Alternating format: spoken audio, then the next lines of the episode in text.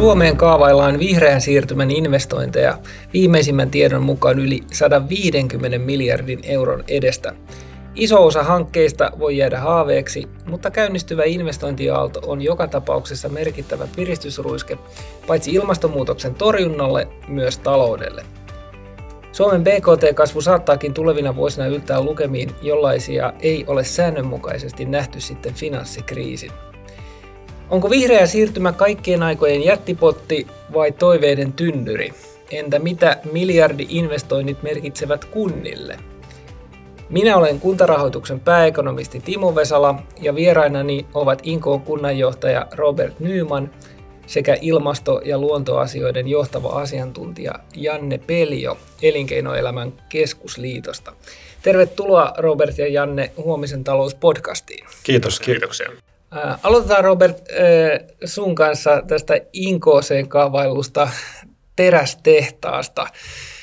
Norjalainen Plaster Green Steel ilmoitti jo silloin tammikuussa, että yhtiö suunnittelee vihreää terästä tuottavan tehtaan sekä vedyn, vedyn tuotantolaitoksen perustamista Inkooseen.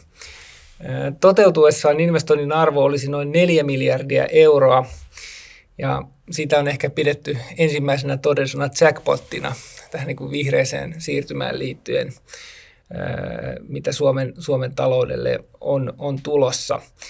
Jonkun verranhan tähän hankkeeseen on, on kohdistunut myöskin epäilyjä siitä, että tuleeko se menemään maaliin. Osaatko Robert nyt kertoa, että mitä sille hankkeelle kuuluu tällä hetkellä? No kyllä mä osasin, tai voisin sanoa, että kyllä sillä varmaan kuuluu just niin hyvää, kun on, on lehdistöstäkin lukenut, että hanke menee eteenpäin suunnitellusti. Alkuperäiseen aikatauluun on tullut pieniä viiveitä ja se johtuu itse tästä hankkeen suunnittelusta, että sitä kaavaillaan nyt vähän eri alueelle kuin oli alun perin, kun mitä oli alun perin tota, niin ajateltu, että se ää, toteutuu laajemmalla alueella siihen tarvitaan useamman maan, maanomistajan sitten yhteisymmärrys ja tästä syystä sitten kaavoitusta ollaan vähän edistetty nyt käytännössä melkein alusta ja valmistuneen ensi kesäksi. Eli siinä on tämmöinen pieni aikataulullinen takapakki tullut, mutta sinänsä hanke etenee koko lailla suunnitellusti. No, miten hanke etenee sitten niin kuin sen toimijan puolesta, niin sitä kannattaa heiltä kysyä, mutta se mitä, mitä me tehdään, niin mehän toimitaan maanomistajien kanssa siellä, jotka on Fortum, Inco Shipping ja, ja Rudus, ja Blasterhan on sitten heidän asiakkaana siellä. Totta kai me ollaan tehty hyvin paljon yhteistyötä nyt myös Blasterin kanssa, mutta – se viive on lähtenyt siitä, että alun perin se kaavailtiin pelkästään Fortumin maille. Ja meidän yhteistyökumppani oli Fortum, jolla me ollaan edistetty tätä Fortumin hanketta jo useamman vuoden. Siellä oli vähän eri ajatuksia ennen tätä tehdashanketta, että mitä sinne oli tulossa.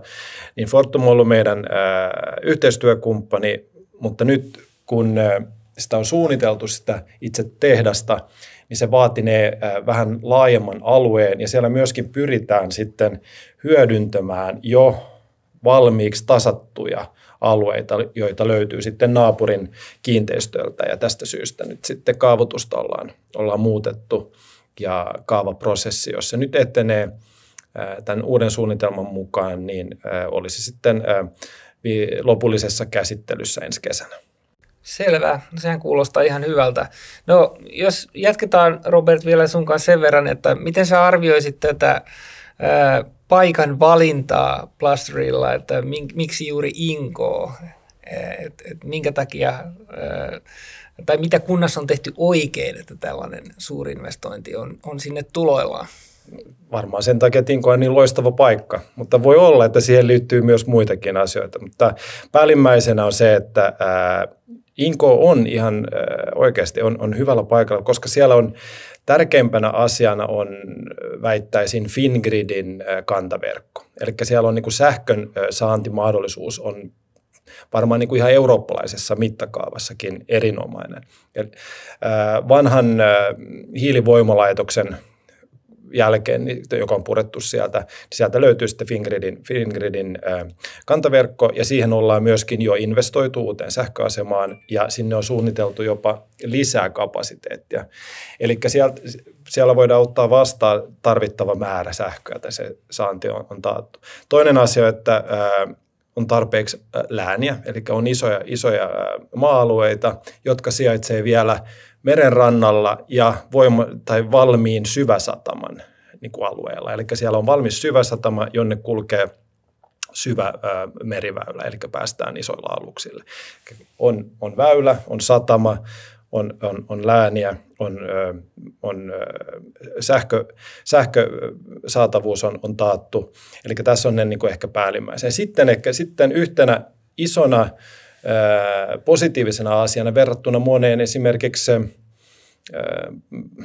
Pohjois-Ruotsin vastaaviin hankkeisiin on se, että meillä, mehän ollaan kuitenkin pääkaupunkiseudun niin kuin vaikutusalueilla, eli työvoiman saatavuus on ihan eri luokkaa kuin jos me lähdetään sitten pois pääkaup- tai niin kuin näiden suurten kaupunkien läheisyydestä. Eli työvoiman saatavuus ja koulutetun työvoiman saatavuus ja lisäksi vielä niin kuin mahdollisuudet sitten tällaiseen täsmäkoulutukseen eri oppilaitosten kanssa on, on niin kuin alueellisesti mahdollista. Nämä on, nämä on myöskin hyvin tärkeitä asioita. Joo, no tästä tulikin monia todella järkeenkäypiä selityksiä. Että siellä oli tämä maantieteellinen sijainti ja, ja hyvät liikenneyhteydet ja, ja tämä sähköverkkoinfran ää, läsnäolo ja, ja koulutetun työvoiman saatavuus. Ää, hyviä, hyviä nostoja. Mutta otetaan Janne sut nyt mukaan tähän keskusteluun. Jos me puhutaan nyt tästä ää, Plaster Green Steelin terästehdashankkeesta ja sen, sen mittaluokasta. Ja se seuraat työksestä tätä, tätä koko hankekirjoa, että mitä Suomeen on, on mahdollisesti tulossa, ja siis puhutaan yli 150 miljardin kokonaispotista, niin mahtuuko tähän ää, koko kavalkaadiin niin vastaavan koko luokan muita hankkeita? Kyllähän tämä Plasterin hanke on poikkeuksellisen suuri hanke. Ja niin kuin Robert hyvin toi esiin, niin siinä on tiettyjä tekijöitä, minkä takia erityisesti Inko on houkutteleva tämän tyyppiselle hankkeelle. Mutta mut Suomessa on muutama vastaava meneillään tai, tai suunnitteluputkessa. Ennen kaikkea niitä löytyy tuolta niin kuin akkuteollisuuden suunnalta. Et suuret akkuhankkeet liikkuu ehkä samassa kokoluokassa investointikokonaiskustannukseltaan. Sitten siellä on paljon siinä niin kuin kokonaisuudessa taas näitä vetylaitoksia ja vetyhankkeita, mutta yksittäisenä investointeja ne ei ole aivan näin suuria. Ne liikkuu useammassa sadassa miljoonassa eurossa, mutta tässä niin kuin Lasterin hankkeen osalta niin kysehän on tosiaan niin kuin 4-6 miljardin euron kokonaisinvestoinnista. Että kyllä vastaavaan mittakaavaan Suomessa pääsee muutamat akkuhankkeet, joita suunnitellaan tuonne Koilliskulmalle, anteeksi, Kaakunkulmalle, eli Kotka-Hamina-alueelle, ja sitten SSABn ää, fossiilittoman teräksen investointi ja siihen linkittyvä vedyn tuotantolaitos, mikä on yhtä lailla esiselvityksessä. Että kyllä selkeästi ne suurimmat hankkeet on sitten kuitenkin näitä teräksen valmistamiseen ja jalostukseen liittyviä hankkeita. Aivan. No miten Robert, tämä Plaster Green Steelin – hanke niin, tai tehdas niin voisi työllistää suoraan 1200 henkeä ja välillisesti jopa kolminkertaisen määrän. On ilmeistä, että tämän mittaluokan hanke on, on Inkoon, äh, Inkoolle ja varmaan koko Länsi-Uudenmaan talousalueelle hyvin merkittävä. Äh, Mutta jos sä kiteyttäisit, että kuinka merkittävä tämä on Inkoon kunnalle, äh, tota noin, eh, tai Inkoon taloudelle, että jos tämä toteutuu? No, no tämä aivan todella merkittävä. Ihan sama, mihin kuntaan tämä, tällainen hanke toteutuisi, niin se olisi merkittävä. Se tulee olemaan tietenkin äärimmäisen merkittävä kunnalle ja koko alueelle, mutta kyllä tämä niin on niin kuin kansallisestikin merkittävä asia.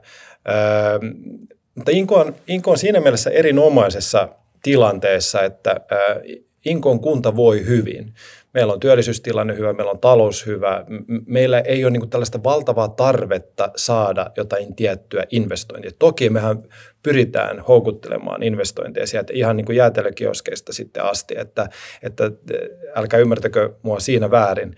Mutta kunta niin kuin voi hyvin, eli, ja mehän tiedostetaan myöskin se, että tämä mahdollistaa kunnan kehittämisen, mutta se me kehitetään kuntaa niin kuin kunta itse päättää. Eli se, miten nämä työpaikat sijoittuu kuntaan ja nämä välilliset työpaikat, niistähän vain osa voi tulla alueelle, että suurin osahan sitten tulee jonnekin muualle. Mutta kuntahan voi ohjata tätä omalta osaltaan sitten, että minkälaista kehitystä me halutaan. Aivan. Mennään sitten ehkä syvällisemmin tähän, tähän tota, vihreän siirtymän investointien kokonaispottiin ja miten sieltä saadaan niitä, niitä synergioita. Nythän nämä vihreän siirtymän investoinnit nojaa aika pitkälti tämän niin uusiutuvan energiantuotannon moninkertaistamiseen, mikä sitten vaatii toisaalta satsauksia myöskin energian varastointiin. Suomen tuulivoimakapasiteetti on kasvanut odotettua nopeammin, mutta nyt alalla puhaltaa vastatuuli. Yle uutisoi hiljattain, että tuulivoimayhtiöiden tulokset ovat romahtaneet, toimitusvaikeudet viivästyttävät ainakin osa hankkeita ja kustannustaso on noussut voimakkaasti. Suomeen ei ole tehty tänä vuonna yhtään uutta investointipäätöstä tuulivoimaan. Miltä, Janne, tämä kuulostaa? Onko riskinä, että vihreän siirtymän investointa jää toteutumatta, jos tuulivoiman rakentaminen menee paussille tai jopa sen kulta-aika olisi ohi. Joo, kyllä tässä tietysti semmoinen niin riskiskenaario roikkuu ilmassa, että tosi tärkeää tähän Suomessa on pystyä saamaan vedettyä ylös vastaavasti tai niin kuin hyvässä synkronissa sekä tuulivoimaa ja ylipäänsä eh, niin kuin sähkön energian tuotantoa, että sitten sitä kysyntää. Että jos meille tulee pelkästään se tarjonta, niin se tarkoittaa sitä, että hintataso alkaa laskemaan ja silloin tavallaan niin kuin uutta tuotantoa ei pääse syntymään. Että meidän täytyy vastaavasti pystyä nimenomaan saamaan näitä energiaintensiivisiä teollisuuden investointeja osaltaan tasapainottamaan sitä kysyntätarjontayhtälöä. Että jos laventaa vähän siihen isoon kuvaan, niin kyllähän jos katsoo sitä Suomen 150 miljardin euron investointihankkeiden listaa, niin kolmasosa on maatuulivoimaa, kolmasosa merituulivoimaa ja viimeinen kolmannes on ne kaikki ne teollisia investointeja. Ja nyt olisi tosi tärkeää, että kaikki nämä pääsisivät vauhtiin yhtä aikaa. Meillä on nähty tämä tuulivoiman buumi ja se on käynyt tosi niin kuin kovilla kierroksella Suomessa ja sitä kapasiteettia on kasvatettu eurooppalaisessakin mittakaavassa tosi voimakkaasti viimeisten vuosien aikana ja se jatkuu seuraavat muutama vuotta. Mutta kyllähän tässä Ähm, nyt kaivattaisiin ennen kaikkea niitä investointipäätöksiä näistä niin kuin sähköä käyttävistä teollisista investoinneista. Ja sen takia just tämmöiset niin kuin Inkoon keissin tyyppiset hankkeet, niin olisi tärkeää, että ne pääsee etenemään rivakasti että jos katsotaan, tai katsotaan ympärille niin kuin ikään kuin makrotalousympäristöön tai, tai siihen toimintaympäristöön, missä yritykset tällä hetkellä investoi, niin kyllähän käytännössä Talousnäkymä on heikentynyt, että taantuma riskit ovat kasvaneet euroalueella ja, globaalistikin, ja sitten taas vastaavasti inflaatio alkaa tulla tosi voimakkaasti läpi toimitusketjuja, ja rahoituksen hinta on noussut. Et kun puhutaan näistä vihreän siirtymän hankkeista, niin usein on ennen kaikkea tämmöisiä suuria investointeja, jotka tehdään yhdellä kertaa, ja sitten käyttökustannukset on pieniä, ja ja pienempiä ikään kuin fossiilisiin polttoaineisiin verrattuna vaikkapa, jolloin sitten tavallaan se logiikka toimii niin, että, että ensin joudutaan omaan huomattavia pääomia ja sitten sen jälkeen se pääoma tuottaa sitten niin kuin pitkän ajan aikana niin kuin suuremman taloudellisen hyödyn ja sehän tekee niistä kannattavia. Mutta nyt just tämä niin fundamenttitekijät osaltaan muodostanut se niihin investointi, investointikuvan niin kuin haastavammaksi.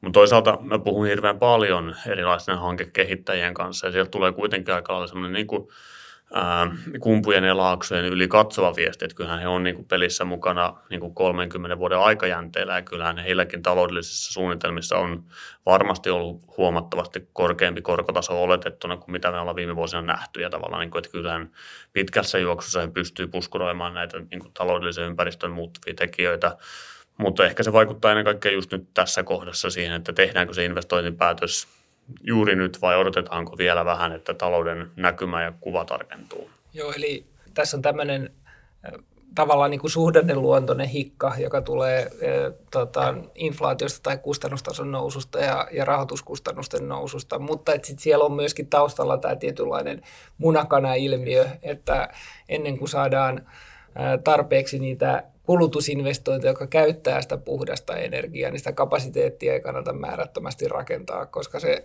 sähkön hintanäkymä ei ole niin kuin tarpeeksi houkutteleva. Ja sitten kun niitä alkaa tulee niitä kulutusinvestointia riittävästi, niin sitten taas voidaan tehdä näitä tuotanto, tuotantopäätöksiä. Et on, näetkö sä, että tässä on tavallaan siinä mielessä ehkä semmoinen niin luontevakin su, suvantovaihe, että meillä on semmoinen ensimmäinen iso tuulivoima-investointiaalto niin viety läpi ja nyt ehkä sitten odotellaan, että sitä tulee sitä kysyntää tarpeeksi ja sitten tulee seuraava aalto. Mun mielestä noinhan se menee. Että käytännössä niin se, mikä lopulta on sitten se olennainen kysymys on se, että miltä se pitkän aikavälin näkymä näyttää. Ja nythän ollaan tultu siihen, että Suomihan on käytännössä niin kuin kirinyt nettotasolla niin kuin sähköomavaraiseksi, kun puhutaan niin kuin vuoden ää, niin kuin aikajänteestä. Eli käytännössä ää, todennäköisesti tänä vuonna ei vielä päästä ihan siihen, että oltaisiin niin kuin sähkön nettoviejä vuositasolla, mutta ensi vuosi näyttää jo periaatteessa siltä, että näin voisi tapahtua. Ja mä pidin aikaisemmin tätä tosi hyvänä kehityskulkua, että päästään siihen, että me ollaan sähkön niin kuin kokonaistuotannon kannalta omavaraisia, niin sehän tarkoittaa enemmän rahaa jää nimenomaan niin kuin meidän kansantalouteen. Mutta sitten niin on joutunut ehkä vähän korjaamaan käsitystäni, koska periaatteessahan pohjoismainen sähkömarkkina toimii tosi hyvin ja silloin kun meillä on hyvät edellytykset tuottaa lisää energiaa, niin meidän pitäisi pystyä nimenomaan kasvattamaan sitä tuotantokapasiteettia, mutta ennen kaikkea hyödyntää sitten niin kotimaassa tapahtuvaan niin kuin korkean lisäarvon niin tuotteiden jalostamiseen ja siinä tulee näihin teräs- ja akkuteollisuuden ja vetytalouden hankkeisiin.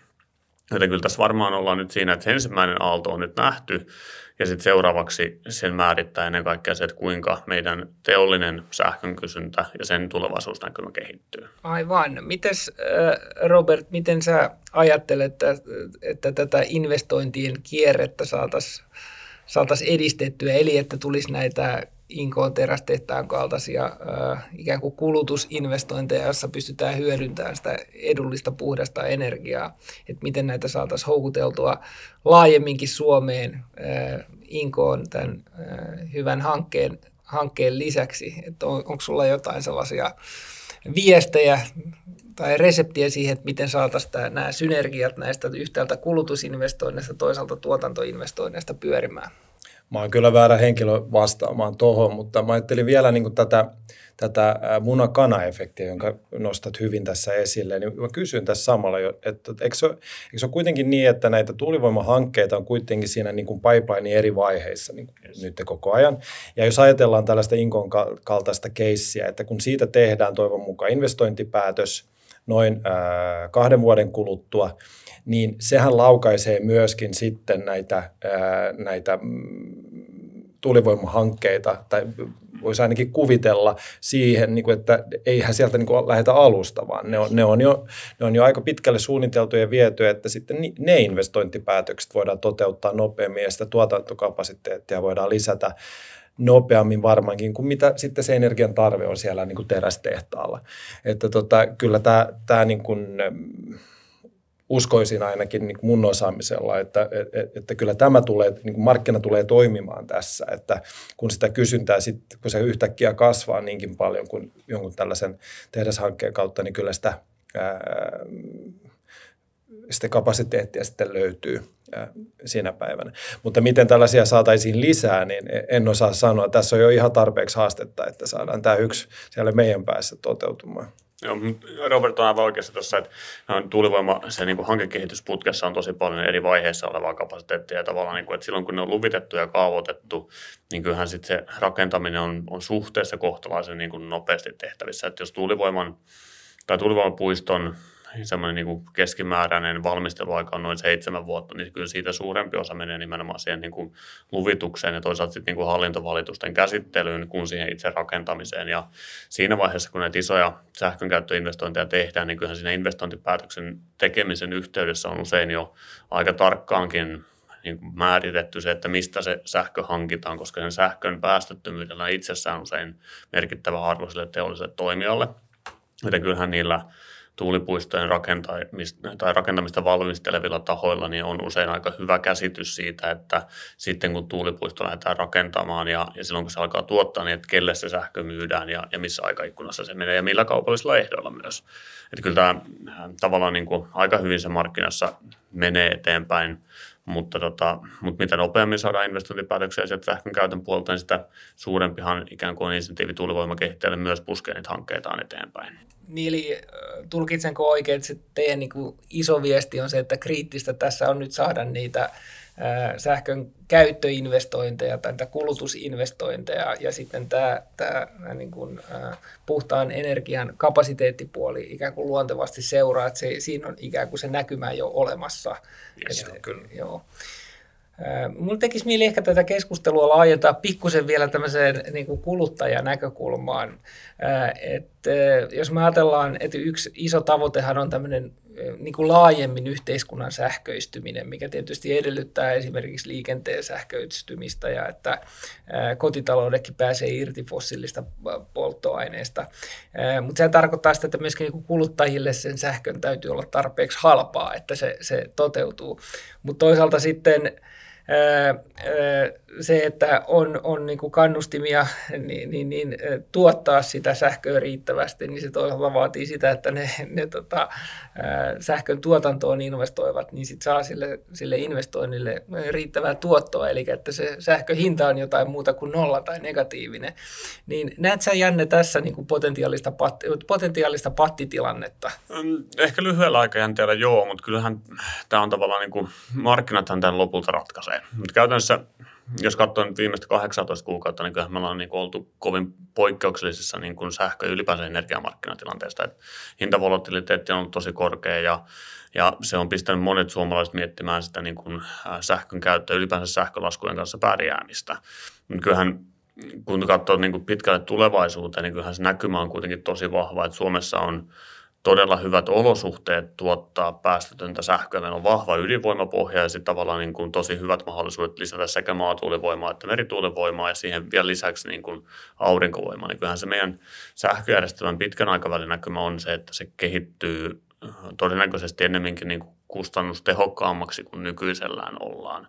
Eli tavallaan, niin kuin, että kokonaisuudessaan kuluttajan energialasku tulee varmaankin tulevaisuudessa pienenemään, mutta siinä täytyy huomioida se, että, että toki se pitää sisällään myös niin kuin energiankäytön tehostumista ja vaihtamista fossiilisista energialähteistä niin kuin sähkön käyttöön. Että että jos mietitään vaikka sähköautoilua, niin se on huomattavasti energiatehokkaampaa ja tavallaan niin kuin sen kustannukset on huomattavasti pienemmät kuin mitä, mitä polttomoottoriautolla ajaessa on. Et kuluttajan sähkölaskusta on vaikea, vaikea antaa ennustetta, mutta väittäisin, että niin kuin kaikki fundamentit osoittaa siihen suuntaan, että se kokonaisenergiakustannus, mikä yksittäisellä kotitaloudella on, niin se tulee todennäköisesti pienenemään. Just tämän niin kuin sähköistymiskehityksen mukana tuoma energiatehokkuusparannuksen myötä.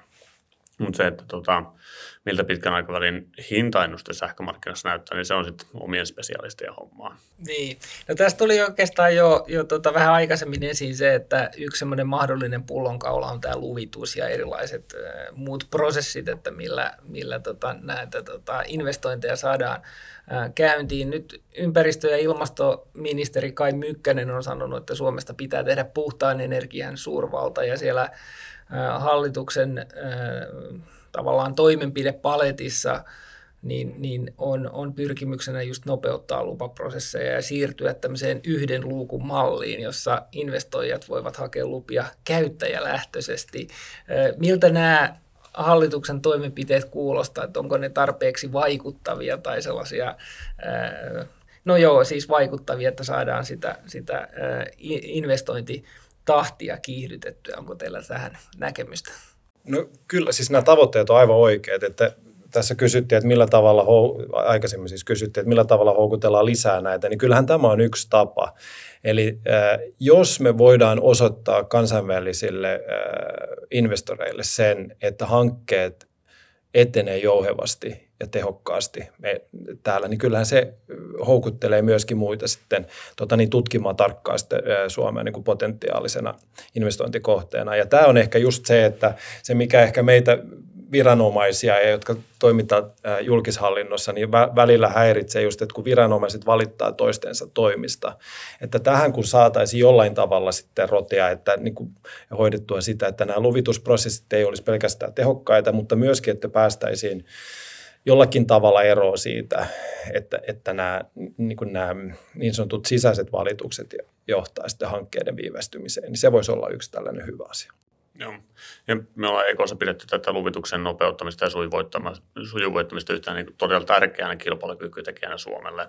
Tämähän on asia, mihin EU-tasolla kiinnitetään huomiota, että niin kuin Repower EU-hankkeessa tai, tai tota, paketeissa on nimenomaan niin kuin pyrkimystä jopa tämmöisiin niin takuukäsittelyaikoihin tietyille niin kuin vihreää siirtymää edistäville investointeille. Tämä ei ole pelkästään Suomen haaste, mutta ennen kaikkea tämä on meille tosi iso kilpailukykytekijä. Nyt jos me pystytään sujuvoittamaan, nopeuttamaan meidän luvitusta ja myös niiden hallintovalitusten käsittelyä kaiken kaikkiaan, niin kyllähän me ollaan silloin huomattavasti houkuttelevampi investointiympäristö kaikkineen.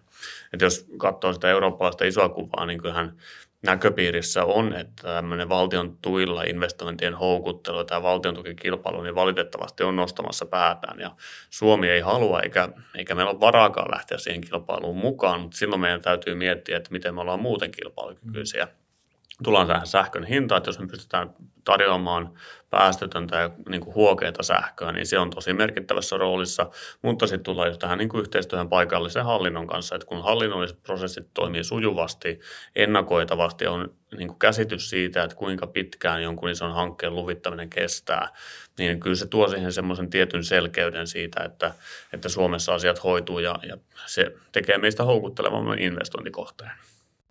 Elinkeinoelämän keskusliitto pitää yllä dataikkunaa Suomen vihreistä investoinneista. Ja sillä palvelussa seurataan tällä hetkellä kaiketi yli 260 hankkeen etenemistä eri puolilla Suomeen. Ja tästä oikeastaan päästään vähän tämmöiseen niin kuin alueelliseen tasa-arvoon tai tasa-arvon näkökulmaan. Et, et näyttää siltä, että nämä vihreän siirtymän hankkeet ei suinkaan jakaudu tasan Suomessa. Et, et valtaosa näistä investoinneista keskittyy itse asiassa – Länsi-Suomeen tai ehkä pikemminkin vielä, vielä rajatummin niin kuin rannikkoseuduille. Ja, ja sitten Itä-Suomi näyttää aika, aika tyhjältä, kun näitä hankkeita laittaa kartalle.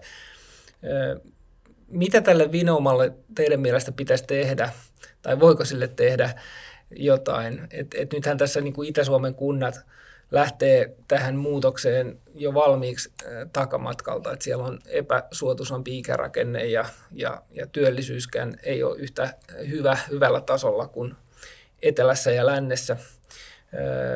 Onko mahdollista, että vihreä siirtymä itse asiassa kiihdyttää kuntien välistä eriytymistä? Mitäs sanot tähän? Jos mä aloitan tavallaan sen dataikkunan näkövinkkelistä, niin siihen semmoinen pieni tekninen huomio, että siihen karttakuvassa näkyy ainoastaan sellaiset hankkeet, millä on jonkunlainen investointisumma ilmoitettu. Ja sitten ne, joille investointisumma on nolla, niin ne näkyy niin kuin olemattomina palloina, mikä tarkoittaa sitä, että Itä-Suomessa olevia tämmöisiä muutamia vetyhankkeita tai ennen kaikkea aurinkovoimahankkeita, niin ne ei näy siihen kartalla, että se kartta antaa ehkä hiukan epätäydellisen kuvan, mutta, mutta kyllähän se iso kuva on joka tapauksessa, just niin kuin sanoit, että ennen kaikkea niin kuin rannikkoseuduilla niitä investointihankkeita on, on huomattavasti enemmän kuin sitten taas sisä- ja itäisessä Suomessa. Mutta siihen toki vaikuttaa tämmöiset aika luontevat tekijät, että niin kuin Robertkin sanoi, että Inkon houkuttelevuustekijöitä oli käytännössä niin kuin Fingridin kantaverkko tai käytännössä niin kuin hyvät sähkönsiirtoyhteydet, syvä sataman saatavuus ja työvoiman saatavuus, niin kyllähän nämä on niitä asioita, minkä ääreen sit niin teolliset investoinnit keskittyy. Ja, ja logistiikkayhteydet laajemmin on totta kai, tai totta kai merkittävä kysymys. Ja, ja rannikkoalueilla ne usein on sit parempia johtuen sit niin kuin merilogistiikan saatavuudesta, mutta kyllä tässä varmaan niin kuin koko Suomen kannalta olennaista on pystyy lisäämään uusiutuvan energian tuotantopotentiaalin realisoitumista ennen kaikkea itäisessä Suomessa, niin ratkoa näitä tutkahaasteita ja muita kysymyksiä, jotka tällä hetkellä toimii pullonkaulana tai tulppana sille, että niitä Itä-Suomen tuuli- ja aurinkovoimapotentiaalia ei ehkä täydessä mittakaavassa vielä näytä, näytä pystyttävän valjastamaan, mutta myös panostaa siihen niin kuin logistiikkaan, että meillä on myös sit niin kuin riittävät logistiikkayhteydet teollisille äh, hankkeille tai teollisille toimijoille, että raaka-aineet ja toisaalta lopputuotteet pystyvät siirtymään myös sisäisemmästä maasta sit niin kuin kohti satamia. Että kyllä meidän pitää siihen pystyä myötä vaikuttamaan ja Osaltaan toki yksi hyvä tekijä Suomessa on, että Suomihan on sähkömarkkinoilla yksi ainut hinta-alue. Et siinä, missä Ruotsi on pilkottu neljään hinta-alueeseen, niin Suomessa on nykyisellään yksi hinta-alue, joten tavallaan läntiseen Suomeen tehty tuulivoimainvestointi kokonaisuudessaan tuo myös itäisen Suomen sähkön hintoja vastaavasti alaspäin ja, ja siltä osin niin kuin se ylläpitää sitä niin koko maan kilpailukykyä. Kyllä.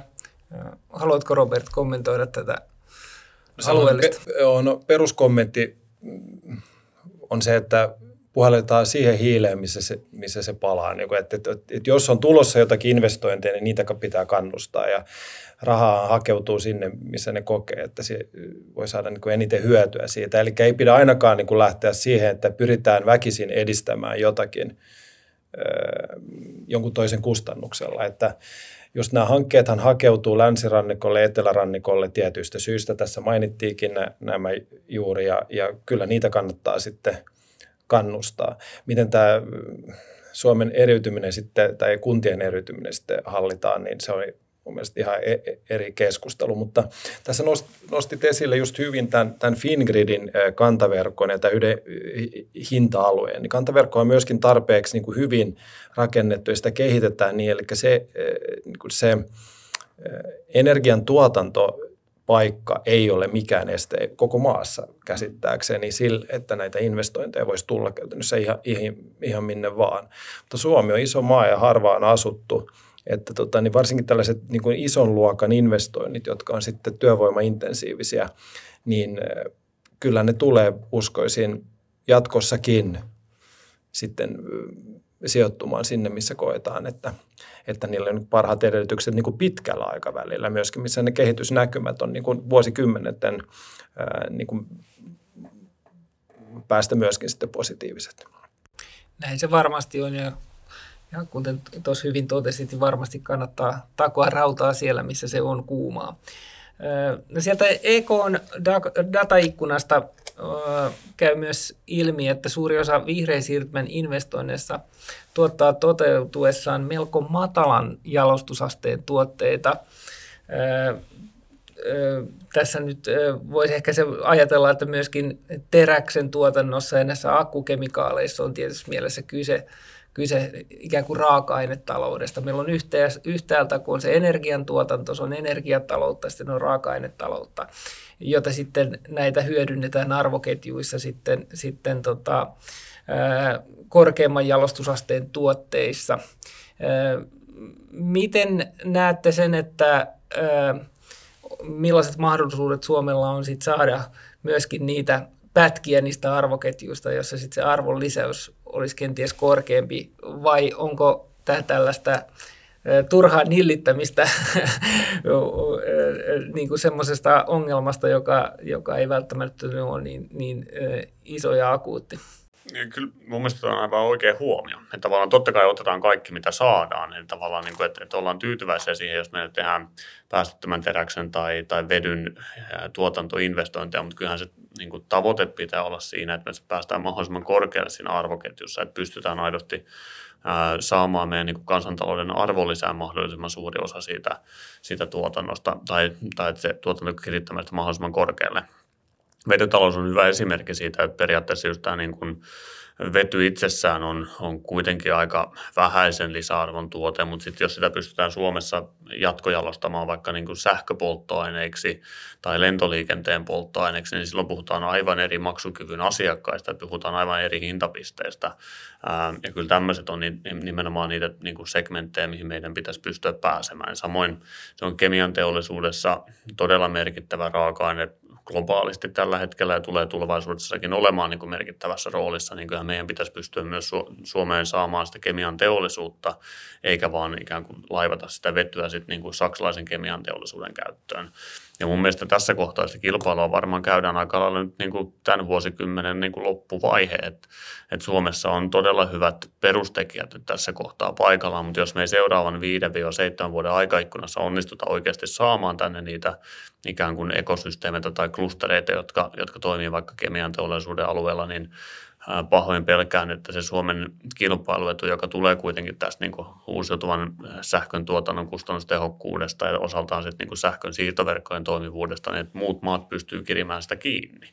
Joten nyt tässä kohtaa tosi tärkeää olisi, että me pystyttäisiin nimenomaan saamaan niitä ensimmäisiä investointipäätöksiä ja niiden ympärille rakentuvia klustereita kaiken kaikkiaan. Ja voiko kysyä sulta, että ei se ainakaan niin kuin vaikeudu sillä, että me saadaan näitä perustason asioita nyt niin kuin, niin kuin, äh, käyntiin täällä, että, että se nimenomaan niiden ympärille toivon mukaan sitten rakentuu niin sanottuja klustereita. Äh, vähän niin kuin ehkä Pohjanmaalla niin kuin alkaa ny, nyt jo toteutumaan niin kuin Kokkola-Vaasa-akselilla. Että, että... Niin tämä energia klusteri. Joo, Joo että, että, että kyllä niin kuin hyvä niin kuin houkuttelee lisää hyvää ja siinä varmastikin helpottuu sitten sen, niin kuin sen korkeamman niin kuin jalostusasteen tuotteiden niin kuin valmistus ja tuot, tuotanto täällä, jos, jos täällä jo on jotakin. Että jos, jos me ei niin kuin päästä nyt käyntiin, niin kyllä sitten varmasti jäädään jälkijunaan. Mikä tässä on teidän mielestä se keskeisin riski tai pullonkaula? Että onko se yksinkertaisesti osaajapulaa. Että onko meillä resursseja lähteä niin kuin laajentamaan ainakaan hirveän monelle alueelle sinne, sinne tota korkean arvonlisäyksen niin teollisuuteen tai, tai, tai teollisiin innovaatioihin. Niin toi on hyvä kysymys. Tavallaan jos, jos siitä piirtää vähän niin kuin karikatyyrin, niin, niin on, on toki tavallaan niin kuin vaikea pohdinta, että pitäisikö suomalaisen pelisuunnittelijan jättää tota, niin kuin huikea tuottavan, tai siis niin kuin todella tuottava työpaikkansa ja siirtyä vetytalouslaitokseen sit niin kuin prosessioperaattoriksi sen takia, että siellä ei tekijöitä ole, niin, niin tähän suuntaan toivottavasti ei mennä, että nähdään varmasti se, että tavallaan niin kuin sekä teollisuus että palvelusektori pystyy, pystyy kehittymään yhtäaikaisesti.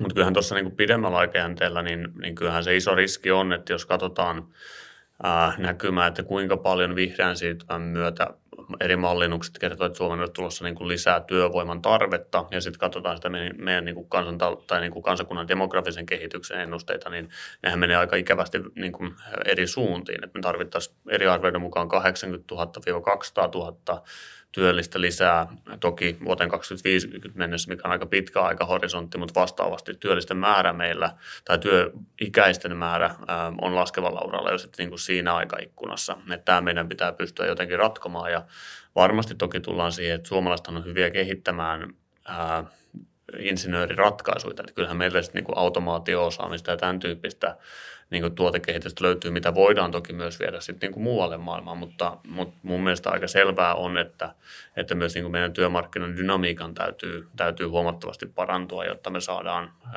riittävästi tekijöitä tähän niin kuin vihreän siirtymän teollisuuden käyttöön eikä pelkästään työmarkkinadynamiikka, vaan myöskin niin kuin Suomi houkuttelevana maana niin kuin sijoittua sekä niin kuin yritysten että myöskin työntekijöiden. Eli tämä pitää koke- pitäisi niin kuin kokea, että tänne halutaan tulla niin kuin ja Pulaa tulee aivan varmasti olemaan, ja, mutta ei me, ole, ei me olla yhtä houkutteleva paikka eurooppalaiselle insinöörille kuin ehkä jokin meidän naapurimaista. Että, että siihen pitää johonkin tähän Suomi-mielikuvaan myöskin niin kuin makrotasolla pitäisi päästä käsiksi. Näinhän se on, että on vaikea kilpailla noiden esimerkiksi Keski-Euroopan maiden kautta, jossa on, on huomattavasti korkeampi väestön tiheys ja tavallaan niin kuin rinnakkaisia työmarkkinoita on hyvin lähekkäin, että siellä on ne osaajille ne, ne työllisyysnäkymät aivan erilaiset kuin, kuin täällä.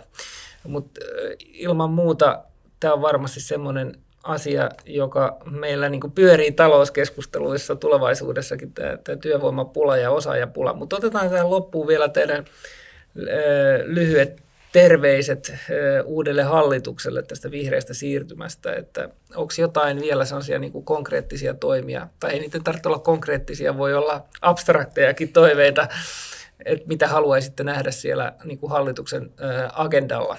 Joo, kyllä ehkä niin kuin mun näkövinkkelistä niin hallitusohjelma on todella hyvä, että siellä tartutaan näihin oikeisiin asioihin ja, ja niin kuin isoihin mahdollisuuksiin. Että Suomi ilmastopolitiikan pitkä linja pysyy, luo tiettyä ennakoitavuutta ja investointivarmuutta siihen markkinaan. Pyritään sähkön tuotannon tuplaamiseen ja, ja toisaalta sitten niin kuin hiilidioksidin talteenoton vahvistamiseen, mikä on taas niin globaalisti erittäin kiinnostava niin kuin tulevaisuuden mahdollisuus luvituksen sujuvoittaminen, nopeuttaminen, TKI-panostusten kasvattaminen, että on tosi paljon näitä hyviä elementtejä, mutta kyllähän nyt kyse on ennen kaikkea siitä, että nyt meidän pitää päästä toiveista ja tavoitteista sit siihen toimeenpanoon, että meidän pitää oikeasti pystyä saamaan niitä investointihankkeita etenemään. Oli kyse sitten uusiutuvan energian tuotannosta tai sitten nimenomaan näistä teollisista hankkeista. Se vaatii sen niin kuin luvituksen nopeuttamista, mutta myös ylipäänsä markkinaolosuhteiden parantamista. Että Suomesta pitää pystyä antamaan se kuva ja sen, pitää, sen kuvan totta kai pitää olla myös totta, että me ollaan Euroopan houkuttelevin vihreän siirtymän investointiympäristö. Etenkin tässä ympäristössä, missä sitten niin kuin muut EU-maat on kääntymässä nimenomaan tähän valtiotukikilpailun suuntaan ja, ja hyödyntää voimakkaita investointitukia, niin meidän niin kuin, tehtävä osalta vähän vaikeutuu siinä, että meidän pitää olla niistä tukiaisista huolimatta Euroopan houkuttelevin investointiympäristö. Nyt kyllähän meidän niitä keissejä löytyy, niin kuin Inko osoittaa, mutta vastaavasti myös on, on ää, jotain turbulenssia niin kuin Suomen suunniteltujen hankkeiden osalta, että lähteekö nyt sitten niin tukien perässä sit Saksaan tai, tai jopa Pohjois-Amerikkaan. Mikä Janne sun näppituntuma on, että onko tämä Suomen maine tämmöisenä tota, puhtaan energian onnelana niin rakentumassa? Kyllä se on rakentumassa, mutta se saisi rakentua ehkä hiukan nopeammin. Että, tota, että osin kaikki suomalaisetkaan ei vielä ole ehkä ihan, ihan tota, ähm, tota, uskonut sitä tarinaa, mitä me, me kerrotaan, että, että tässä on ihan oikeasti meillä tosi hyvät kortit, kun me pelataan se oikein. Niin meidän pitäisi saada tavallaan niin kuin myös kerrottua se ulkomaisille investoreille ja, ja moni ää, ulkomainen sijoittaja, joka Suomenkin tulee käymään skauttaamaan tai tutkimaan erilaisia niin kuin sijoittautumisvaihtoehtoja, niin on, on vierailunsa, pää, vierailunsa päätteeksi usein yllättynyt siitä, että kuinka hyvät investointiolosuhteet meillä on. Että kyllä tässä tarinassa riittää vielä aika paljon kerrottavaa KV-markkinoille. Entäs Robertin terveiset? No lisäyksenä ehkä tämä Janne nosti esiin mun mielestä oleellisimmat tässä ja voidaan todeta just se, että Suomen ei kannata, ehkä ei, ehkä ei edes varaa lähteä sitten niin kuin rahallisesti tukemaan suoraan tällaisia hankkeita. Mutta mitä, mitä valtiovalta voisi tehdä, olisi näiden luvitusprosessien helpottamisen lisäksi on myöskin sitten omien infrahankkeiden ja niiden luvitusprosessien ja niiden niin kuin edistämisen niin kuin tehostaminen.